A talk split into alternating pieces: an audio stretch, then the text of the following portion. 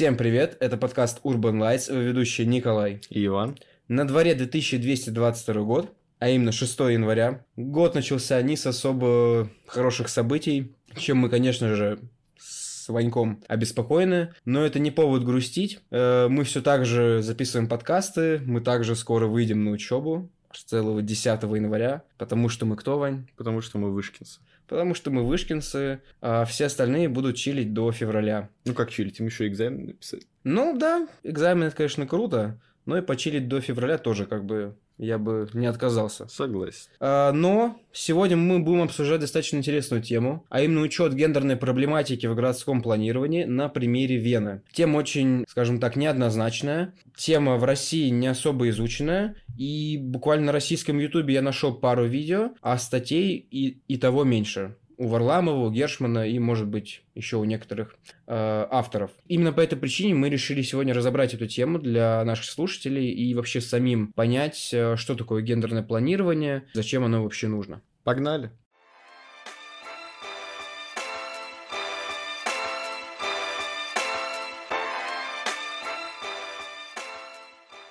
Ну, важно вообще понимать, что впервые тема гендерного подхода в городском планировании да, встала в 70-х годах прошлого века, практически сразу после начала второй волны феминизма. А, Вообще учет гендерной проблематики – это практика обеспечения равного участия женщин и мужчин во всех сферах общества, в том числе, конечно, и городской среде. Данный принцип был даже утвержден э, в ООН э, аж в 1985 году, Ну и скажем о том, что ну, что вообще такое гендер? Возможно, многие знают, но чтобы, так сказать, прояснить всю ситуацию. Гендер – это вообще совокупность социальных ожиданий общества относительно поведения мужчины и женщины. То есть это социально формируемые особенности мужественности и женственности. Гендерный подход признает, что ответственность и опыт женщин отличаются от мужчин. Мужчины и женщины по-разному используют пространство и в доме, и в городской среде соответственно. Как любые городские планировщики, мы и другие наши коллеги э, должны учитывать, что женщина и мужчина воспринимают город по-разному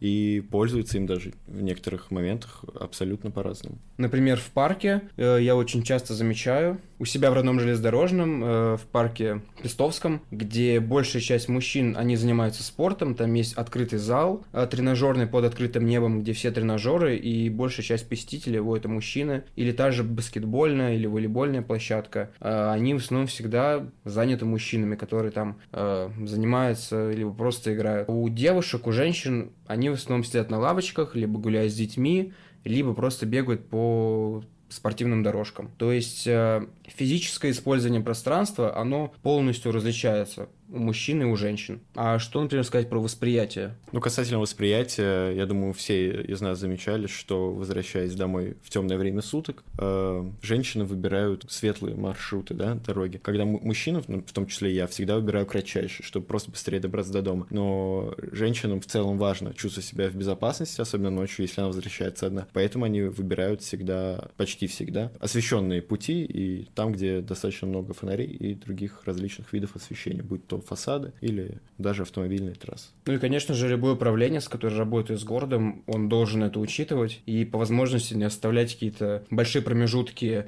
тротуара, дороги не освещенными, так как это напрямую влияет на безопасность э, граждан. Также мы хотим прочитать небольшой отрывок из интервью Аники Далин. Это специалист по гендерному равенству в отделе стратегического планирования УМЕО, Швеция, которая она дала журналу Forbes. Она говорит то, что гендерный аспект есть и у досуга. Возьмем, например, спорт. В Швеции мужчины доминируют в хоккее, а женщины в конном спорте. Мы, как муниципалитет, должны подумать о том, где находится хоккейная арена, а где конно-спортивный центр. Одинаково ли эти места доступны, каковы их часы работы? То есть, заботимся ли мы в равной степени о людях с разными интересами? Мы считаем с вами, что это как раз-таки тот пример, когда э, муниципалитет, в частности, отдел стратегического планирования в одном из городов Швеции, заботится о своих гражданах и напрямую пытается влиять э, на их досуг.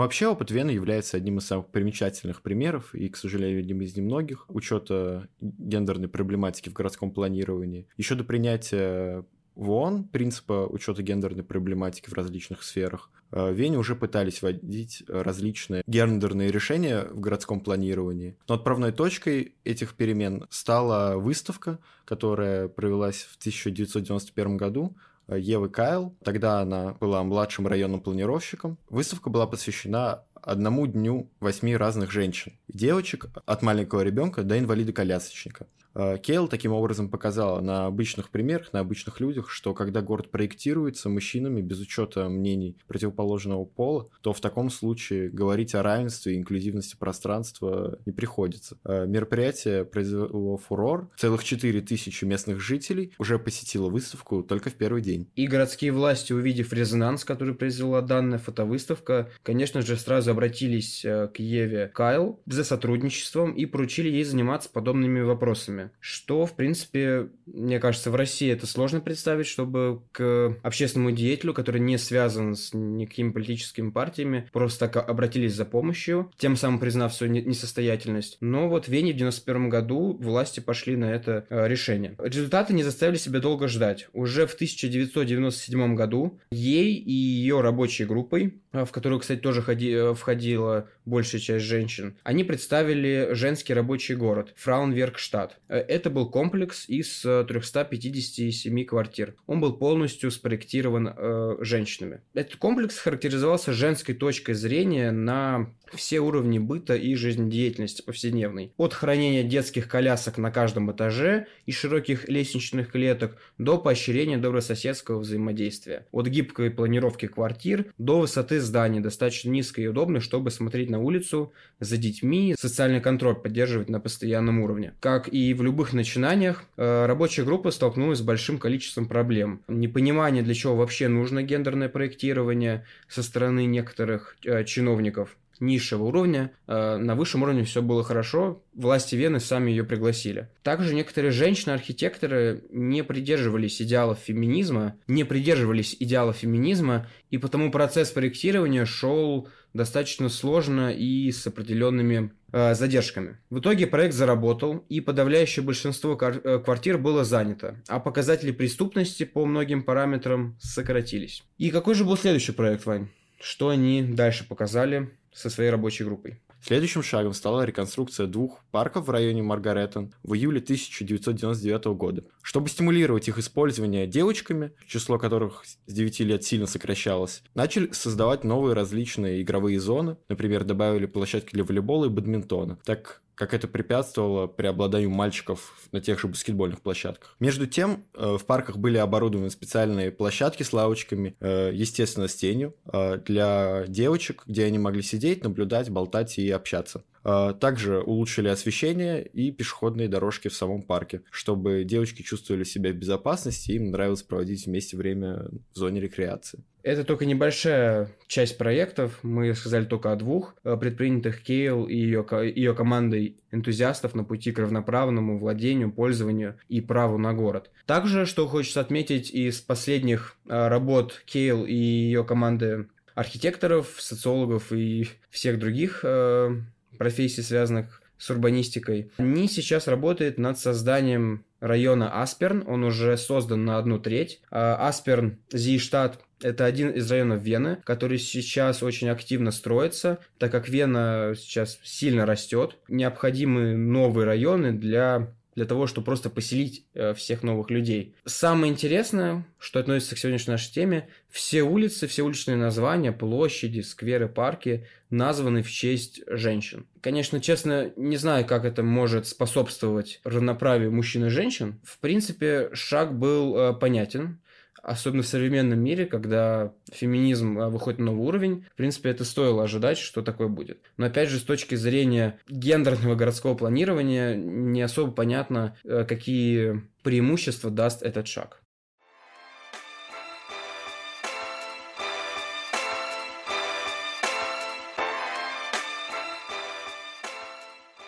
Ну и подытоживая, хочется сказать, что учет гендерной проблематики в городском планировании – это, безусловно, логичный и очень важный шаг в сторону равенства, потому что мужчины и женщины должны существовать вместе и в одинаково комфортной среде. Безусловно, мы имеем разные порой потребности, и мы считаем, что эти потребности должны учитываться в равной степени как для мужчин, так и для женщин. Ну и важно понимать, что создать инклюзивную среду для мужчин и женщин могут только мужчины и женщины, а не в отдельности мужчины, да, как э, наблюдалось Ну, ранее. Ну, и, в принципе, как наблюдается и сейчас. И сейчас, по большей части, мира, в том да. числе и в нашей. Но и женщины.